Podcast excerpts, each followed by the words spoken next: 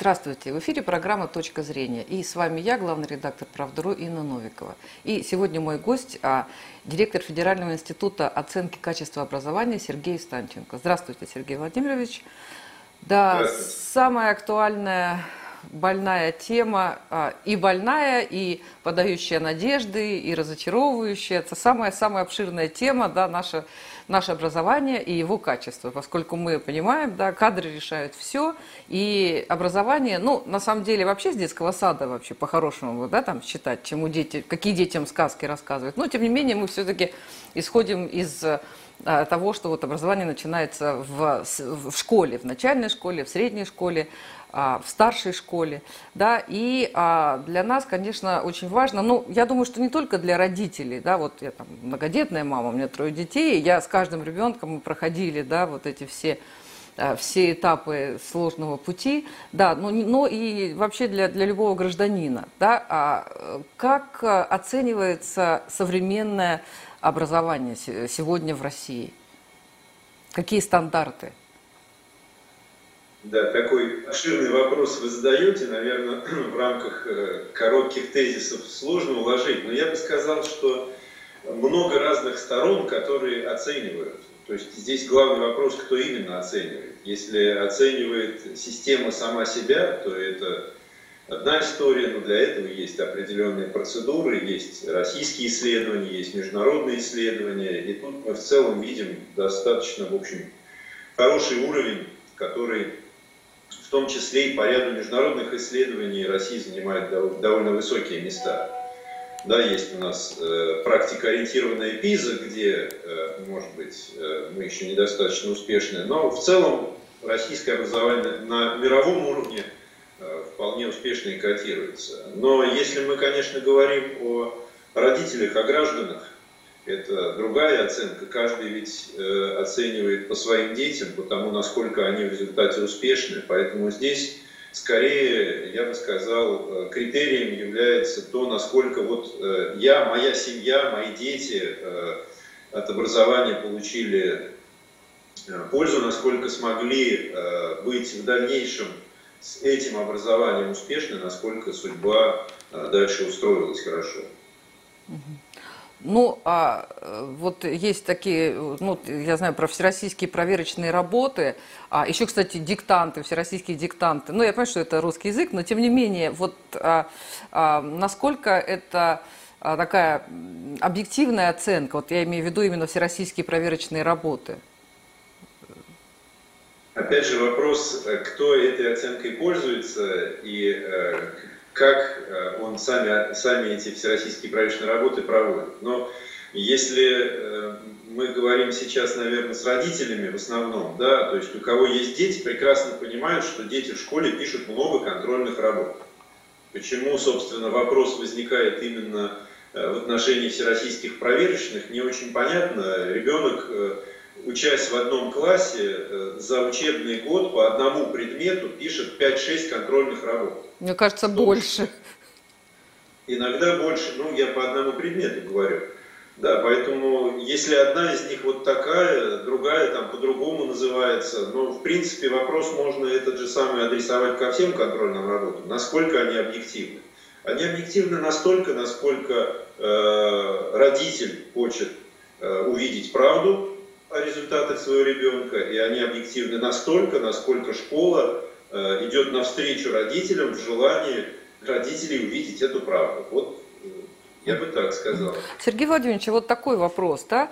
А, я училась давно в школе, вот, а, и ну, я помню, что у нас очень много было а, каких-то устных проверок, да, было гораздо меньше сочинений, а по истории я вообще не помню по ряду предметов, чтобы у нас были какие-то письменные письменные тесты в основном, ну, может быть, я ошибаюсь, но, по-моему, как-то очень много было а, именно устных проверочных работ. А сейчас все-таки а, упор на письменные работы буквально по всем предметам. И а, экзамены, и, а, ну, не знаю, экзамены, тесты, причем меня как-то так смущает. Э, мне тут пришлось в свое время даже там работу Ленина сочинить самой, поскольку я не читала, так поняла по, по году написания, о чем мог говорить. А школьников у них нет такого возможности для фантазии, потому что у них вопрос и четыре варианта ответа. Вот, а, пись, вот это уделение времени, то, что у нас письменные тесты, и мы уходим от устного тестирования. Ну, давайте здесь разберемся. Все-таки э, вопросы, четыре варианта ответа, это уже не э, то, что есть сейчас.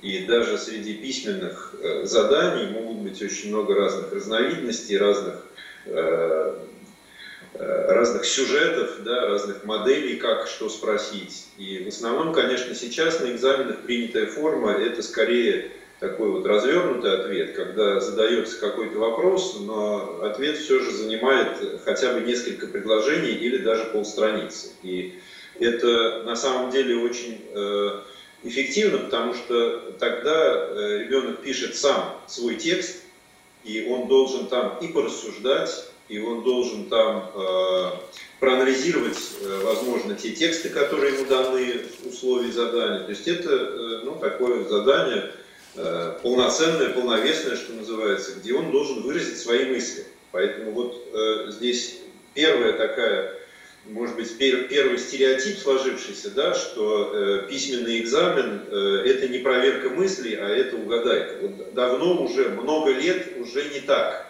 уже давно нет никаких угадаек, и большая часть э, экзаменационных заданий это именно э, мысли ребенка, именно его рассуждения и достаточно продвинутые порой рассуждения, которые заставляют его э, ну, серьезно готовиться.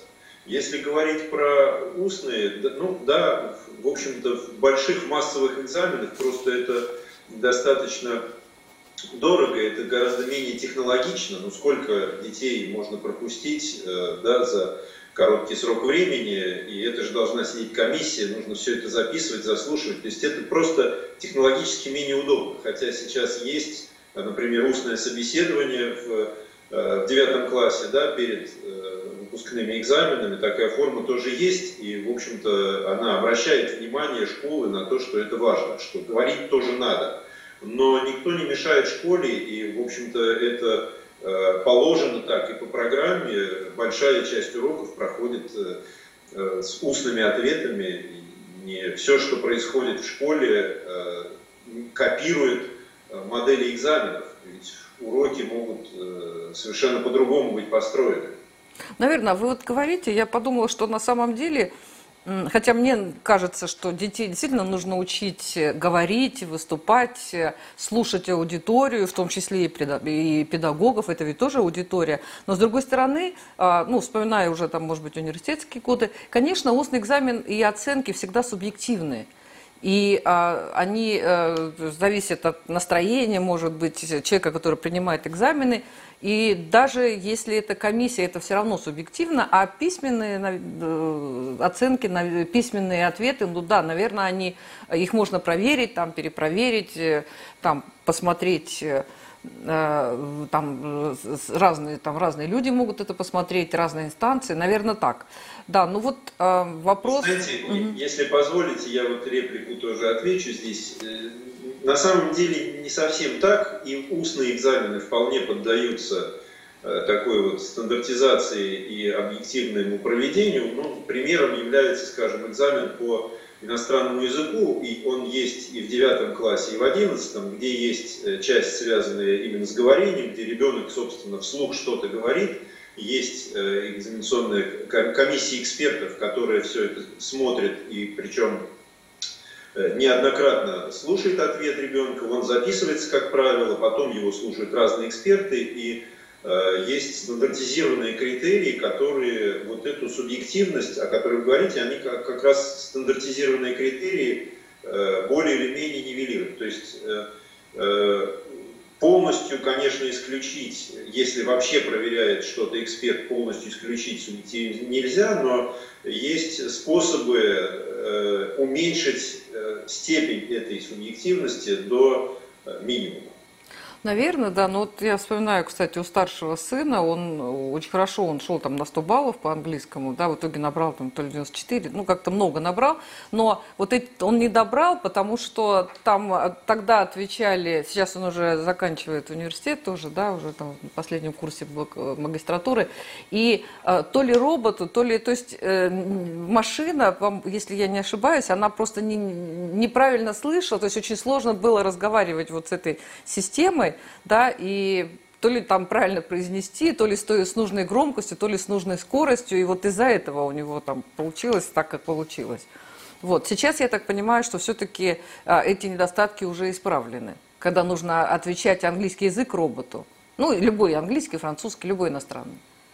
Но в наших экзаменах ни в ЕГЭ, ни в ОГЭ э, робот не используется. Есть аудиозапись, когда экзаменуемый выслушивает записанный заранее диктором текст, записанный, и должен ответить на вопросы по этому тексту. Но в любом случае он говорит в микрофон, и если микрофон исправен, то все будет нормально.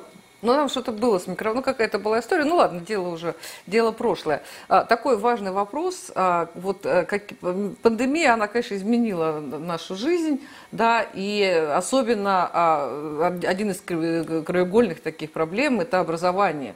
И подходы к образованию, к обучению, вот это дистанционное а, образование – конечно, очень много критики в его адрес, но а, я хотела бы спросить именно про оценку качества. Да? Я вот тут э, рассказывали мне а, такую, такую историю, как очень хорошая девочка защищала хорошо написанный диплом. Ну, правильно написано все. И вот она защищала перед комиссией по Zoom или по скайпу, а за монитором стояла мама и держала листочки и, и в итоге, ну, помогала своему ребенку, да.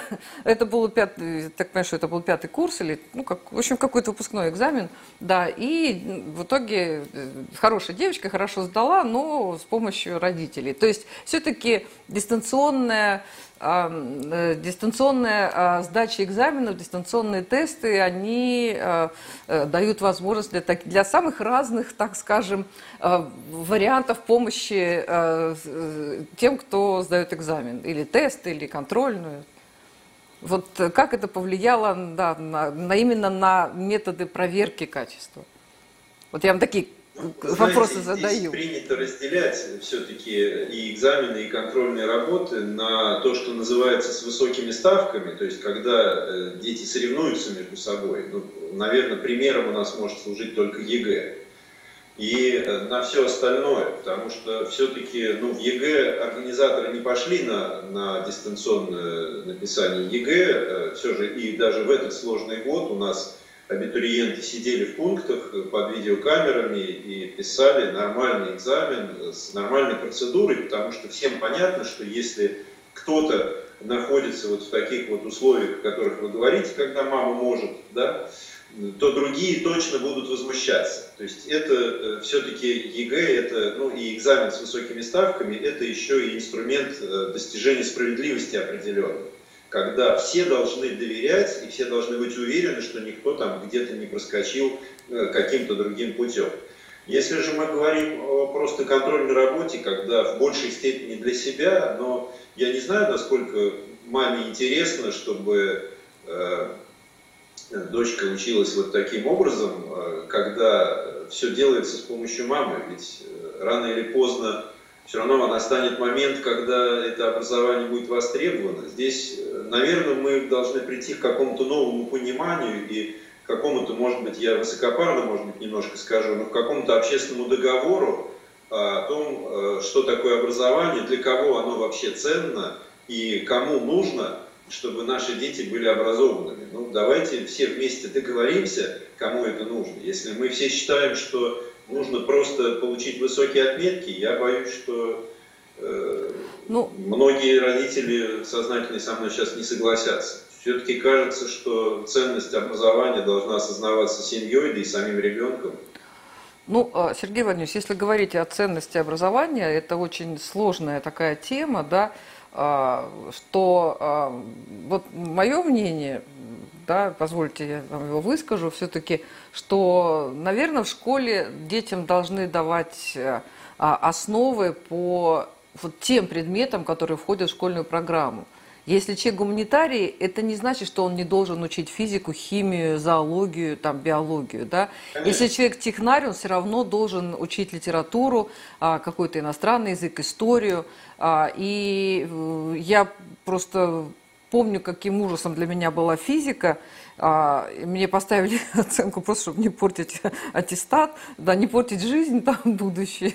Вот. Но я старалась, и я хоть какие-то навыки, я забыла все, но а, какие-то навыки у нас были. Сейчас, к сожалению, а, я вижу, что очень хорошо, ну, в всяком случае, там, дети моих знакомых, мои там дети тоже стараются, да, вот те три предмета, которые они выбирают для ЕГЭ, они очень хорошо знают, но они Э, ну вот у меня там ребенок набрал 285 баллов, да, из 300, прекрасно, но, извините меня, э, знание э, физики, химии, ну, химию он знал, истории и иных важных предметов для жизни, они у него достаточно слабые. И я вижу, что многие говорят, что вот школа стала именно не такой вот кругозор, да, не широкое такое, хотя бы школьное образование, а именно подготовка к ЕГЭ, для того, чтобы набрать хорошо баллы и хорошо поступить. Вот, э, вот это вот э, сложно мне воспринимать я, это как качественное. Я, может быть, сейчас, э, отвечая на вот этот ваш вопрос, немножечко зайду на минное поле, да, но я вернусь к обсуждавшейся теме и скажу так. Вот для этого в 11 классах и проводятся всероссийские проверочные работы. Потому что их как раз пишут дети по тем предметам, которые они не сдают в ЕГЭ. Поэтому если э, родителям интересно, чтобы ребенок э, не был, э, как у Козьмы Прудкова, Флюсом? подобен флюсу, как специалист, да, полнота его односторонняя, то, конечно, это во многом интерес, прежде всего, самого ребенка и его родителей, но я думаю, что учителя протестовать против такого широкого интереса ко всем предметам не будут ни в коем случае. То есть, скорее, может быть, старших классах это уже э, ну, некоторое взаимное соглашение, когда не хочется детям там тратить время, да, но давайте решать, это же все в наших силах. Предметы в школе ведутся. И никто абсолютно не отказ, никто из учителей никогда не откажет э, ученикам, которые хотят изучать их предмет. Вот я бы так сказал. Ну, не все школьники такие сознательные, не все школьники. Хотя у меня есть один там сына знакомый, который взял шесть предметов на ЕГЭ зачем-то. Ему говорят, ну ты же не сможешь подготовиться так, чтобы хорошо сдать. Ну, говорит, я хочу, пусть они у меня будут. Но вот это единственный, честно говоря, пример, который я знаю. Да, обычно э, вот старались... Э, а от кого мы ждем, чтобы было не три предмета? Мы это от кого хотим? Ну, если нам чтобы, разрешили... Чтобы было не так. Сергей Владимирович, если вот я вот, э, если наше поколение, мы были вынуждены сдавать, вот там, не знаю, 10 предметов или сколько там у нас их было, не помню, да, и никто нас не спрашивал, хотим или не хотим. Если бы нам сказали, что лучше, 10 или 3, конечно, лучше 3. Тем более, если я с этими тремя предметами иду потом в институт и э, горе не знаю да, а, от кого? Я не знаю, от родителей. Я не знаю, кто сознательный. Наверное, государство должно быть сознательным и должно понимать, что детям нужно давать базовое, системное такое вот многоплановое образование. Ну да, я думаю, что это вопрос определенного соглашения между э, теми, кто учится, и теми, кто учит. Потому что, еще раз повторюсь, я не знаю учителя, который откажет э, какому-нибудь ученику, если тот скажет, я хочу учить ваш предмет. Ну, будет Поэтому, счастлив. Э, если, если стороны договорились, э, то дальше, мне кажется, все будет нормально. Но ставить, например, ставить еще там, 6 экзаменов только для того, чтобы наши дети были более сознательными, мне кажется, это ну, на сегодняшний день это некоторый перебор. Все. Еще такая тема, Сергей Владимирович, да, ну вот уже достаточно длительное время, особенно если это говорить, если говорить про а, московские школы, у нас такая практика а, обучения с репетиторами. Если хотите поступить в хороший вуз, если хотите иметь э, гарантированные хорошие знания, хорошие отметки, то, пожалуйста, платите репетитору. Репетиторы тоже бывают разные. Есть репетиторы, которые гарантированно готовят на 100 а, бальников. Я ну, разные видела рекламы. И, кстати, какие-то действительно а, репетиторы очень востребованы. Но получается, что наша школа, она не в состоянии хорошо и качественно подготовить детей к, а, к ЕГЭ, ну и к дальнейшему поступлению. Сейчас ведь уже есть какие-то и вступительные экзамены. Почему э, институт репетиторов так вырос? Понятен вопрос. Э, вы знаете, я, я наверное, скажу э, вот не, неожиданно немножко, да, но, на мой взгляд, экспертный, наша школа и не должна быть в состоянии подготовить к высочайшим баллам ЕГЭ. Почему? Потому что если бы, например, на минуточку представить, что это так, и что всех учеников готовят на 100 баллов, тогда мы придем к тому, что в институт э, нет конкурса. Да? То есть мы не можем сравнить, э, ну, можно сделать то же самое, облегчив уровень ЕГЭ. И тогда все будут получать 100 баллов. Но тогда не будет конкуренции, и наиболее востребованные вузы не будут получать наиболее сильных абитуриентов. То есть здесь ситуация абсолютно рабочая. Э, это конкурс, это конкуренция, будем называть вещи своими именами.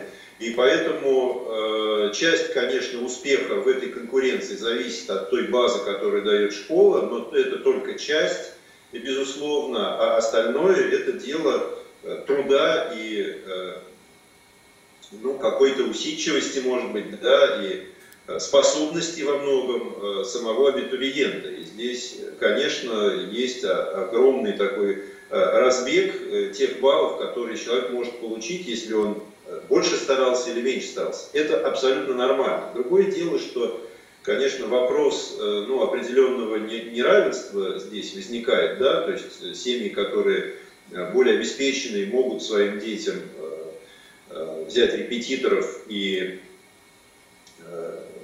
обеспечить им более высокий уровень подготовки, но и тоже здесь не все репетиторами решается, потому что все-таки статистика показывает, что за последние годы, когда есть ЕГЭ, очень сильно вырос процент поступлений из сельских школ. То есть мы здесь, да, да по-прежнему этот, э, это неравенство есть, его не, невозможно отрицать, безусловно, этот фактор имеется, но Э, насколько сейчас это играет по сравнению, например, с временами, когда в каждый вуз экзамены были свои, и тогда уж точно нужно было готовиться с репетиторами в конкретный вуз, здесь вот я думаю, все-таки э, система именно ЕГЭ, она более справедливая, потому что, ну, потому что статистика это показывает.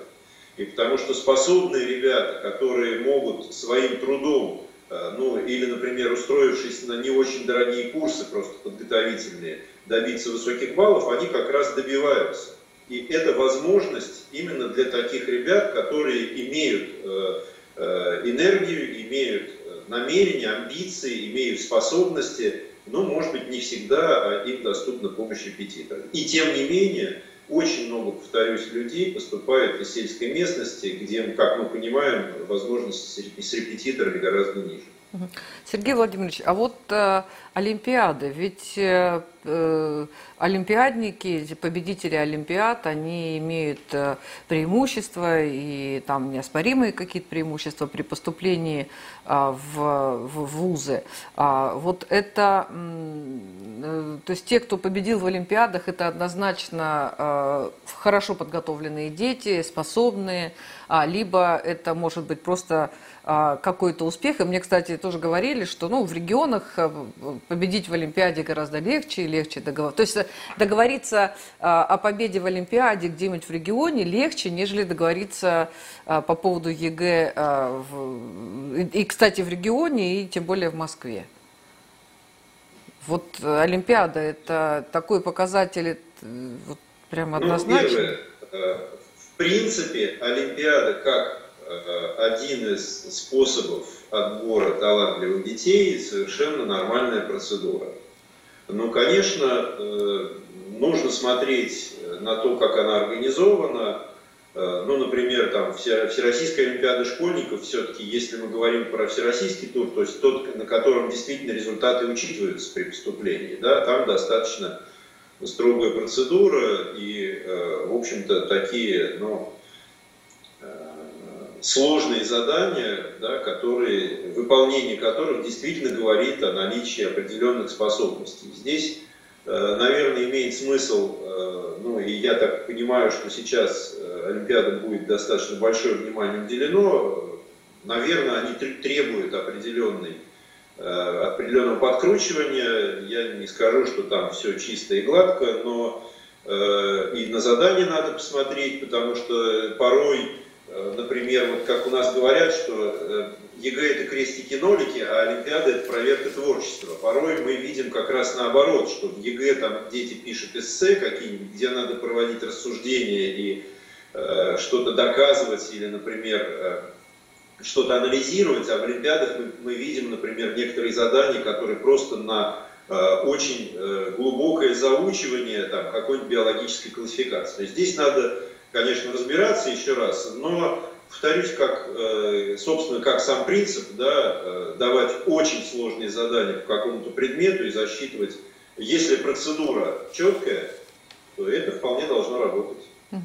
Ну и а, вопрос э, по поводу ну, мы уже коснулись, э, да, и пандемии, и того, что там все, все изменилось, а, и вопрос по поводу дистанционного образования. Понятно, что это была вынужденная мера, и очень многие а, эксперты говорили о том, что что-то можно взять из э, дистанционного образования, но а, все-таки образование должно быть живым. Ну и, кстати, из Министерства там, образования тоже говорили о том, что все-таки и вузовские тоже эксперты говорили, что все-таки образование это должен быть, должен быть контакт. Но я слышала такое мнение, ну, конспир... всякие конспиративные теории никто не отменял, о том, что вот э, э, массовое образование, оно дистанционное, а элитарное образование, оно для э, отдельных элитарных таких вот учеников. Да, как вы, как вы считаете, вот после того опыта вынужденного, который у нас произошел, начиная с весны прошлого года и вот практически до недавнего времени, да, до января, а, все-таки какое будет соотношение, какое оптимальное соотношение дистанционного образования и а, очного? Потому что дистанционное образование, оно все равно, ну, нельзя и неправильно от него отказываться. Вот как вы считаете, что это? Первый, хочу сразу ответить на вопрос вот, про элитарное и массовое. Да, я думаю, что это э, все конспирологические теории, э, за этим ничего не стоит, и насколько мне известно, никаких планов э, по поводу этого не существует. То есть э, нет никаких идей там э, переводить э, какую-либо долю обучающихся на дистанционное обучение. Еще раз мы говорим о том, что да, это была абсолютно вынужденная мера, э, ну, все должны были находиться на э, расстоянии друг от друга. Поэтому да, мы должны признать на самом деле, что хотя система наша, наша система образования путем неимоверных усилий и смогла организовать определенные образовательные учебные процессы, но мы должны признать, что не везде, во-первых, это нормально работало, мы должны признать, что для большой части населения были проблемы, связанные чисто с техническим воплощением, потому что дома не хватало просто устройств, ну, банально, вот совершенно трое детей, там, один компьютер, и Э, просто трудно такой график построить, чтобы всем э, хватало да, э, этих возможностей. Но понимая это, все-таки должны смотреть на вещи реально, мы должны оценивать реальную действительность такой, какая она есть. Да? И мы должны здраво понимать, что ситуации, вот, связанные с карантином и уходом всех в вынужденную э, какую-то самоизоляцию, они возможны, мы это теперь уже прекрасно знаем.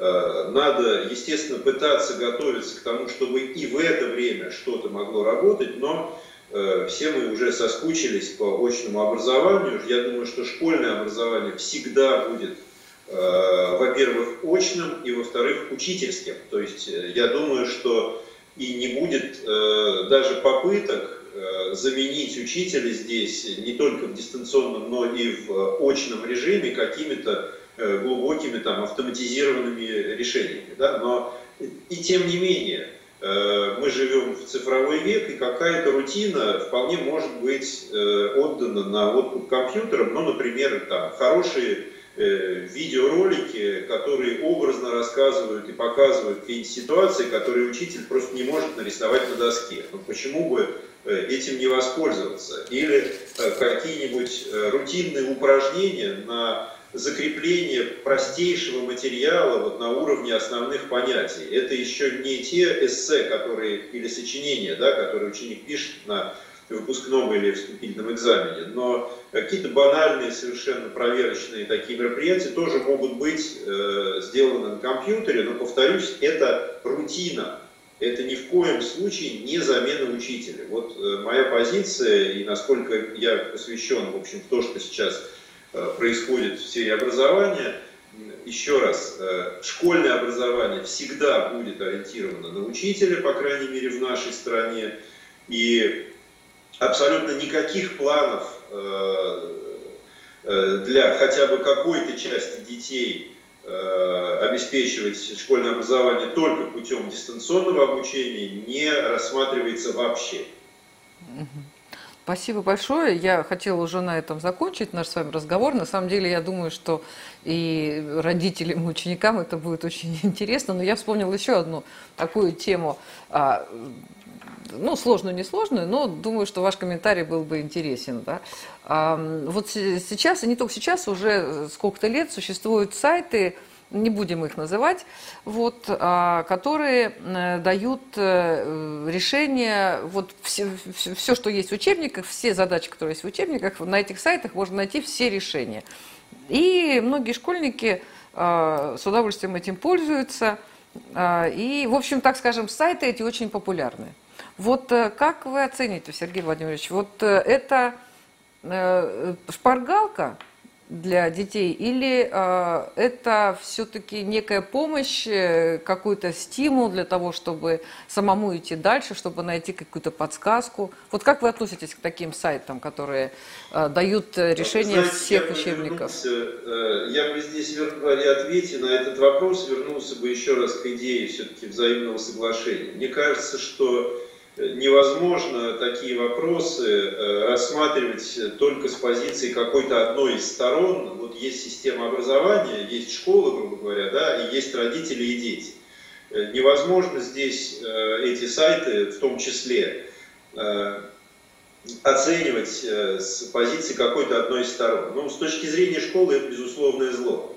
С точки зрения родителей и детей, наверное, это определенная там, облегчение их труда. Но если мы здесь должны просто совместно договориться о целях и э, ну, конечно, моя позиция как эксперта из, все-таки из сферы образования, что надо с этими сайтами, наверное, начинать бороться уже, потому что э, они мешают э, образовательному процессу. Но бороться с такими сайтами без определенного понимания со стороны родителей и детей, что это все-таки зло, у нас не получится. Любая борьба с какими-либо ресурсами сейчас, э, наверное, будет очень тяжелой и почти безуспешной, если будет такая масса. А у нас ведь 16,5 миллионов школьников, а прибавьте к этому родителей, это сколько людей в целом вовлечено, да, может быть вовлечено в, в использование такого рода ресурсов. Поэтому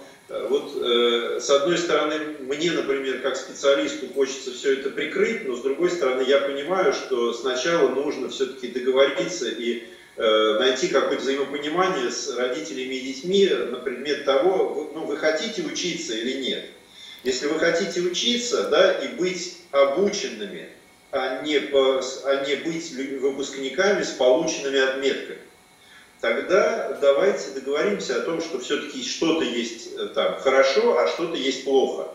И надо просто решить для себя, да, насколько вам э, хочется быть, реально получить образование, а не получить видимость образования. Вот э, я думаю, без такого обсуждения и соглашения не получится э, с этими сайтами разобраться тоже. Ну, на самом деле, я поняла позицию школ, да, я, честно говоря, тоже придерживаюсь этой позиции. Я думаю, что с родителями еще можно договориться, но школьники не всегда, а, скажем так, консультируются с родителями, когда гораздо проще переписать домашнее задание, все сделал, пошел гулять. Но на самом деле существуют же а, сайты, которые закрывают, которые запрещают, там э, Роскомнадзор, ну, много всяких э, вредных сайтов, и не только у нас в стране, э, да, в других странах тоже закрывают сайты. То есть это же вполне может быть признано как некая вредная для общества а, система и просто, может быть, под запретом. Потому что не знаю, как э, четвертокласснику или семикласснику объяснить, что ты должен учиться ради твоего будущего, если он хочет э, гулять, играть в компьютерные игры, там, заниматься другими делами. Вот. Я с вами в целом согласен, но повторюсь, без определенной работы все-таки с детьми и какой-то в том числе разъяснительной, э, и без э, какой-то иной э, мотивации для них выстроенной, сложно будет бороться. Я думаю, что, ну, да, надо начинать работу по закрытию, но эта работа будет долгой, сложной, тяжелой и с э, заранее не гарантированными, э, в общем-то, результатами стопроцентными. Все равно есть соцсети, все равно есть да. частная переписка, все равно есть много чего, что Роскомнадзору будет очень сложно регулировать. Поэтому здесь вопрос мотивации, он, мне кажется, один из главнейших. Ну, на самом деле, а, вот этот подход, э, да, что бы ни придумывалось, какие бы системы ни вводились, системы тестирования, обучения, на самом деле и в школе, и в вузах. А, вот что вы хотите взять от э, учебного процесса, то вы возьмете. Хотите получить знания, вы их получите.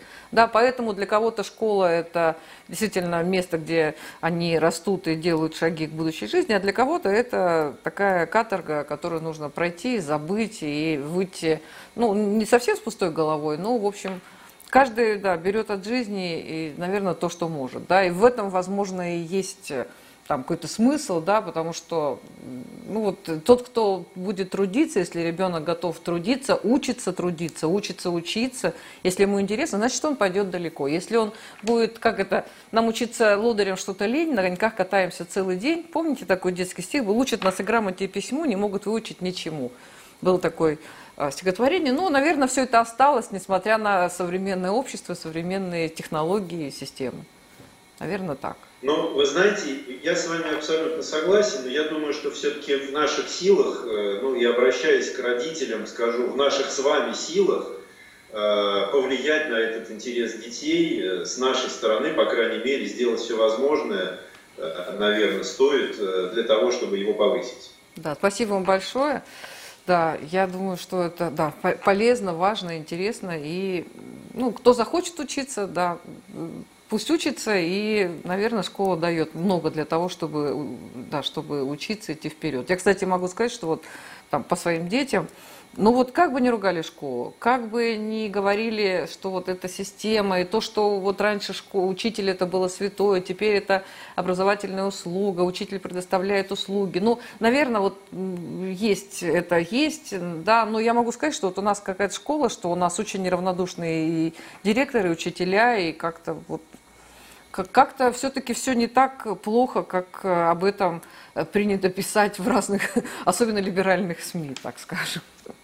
Вот. Какие-то остались такие вот... Э, ну, я действительно вижу, что люди неравнодушные, и их много неравнодушных людей. И я не скажу, что они там прям неграмотные какие-то. Да нет. И то, что вы сказали, каждый учитель никогда не откажет. Каждый учитель будет счастлив, если ребенок придет и скажет, э, что я там готов что-то сделать. Ну, мои приходят дети, говорят, вот там надо там что-то по химии, там, ну, по разным предметам. Учителя просто вот, э, рады-рады.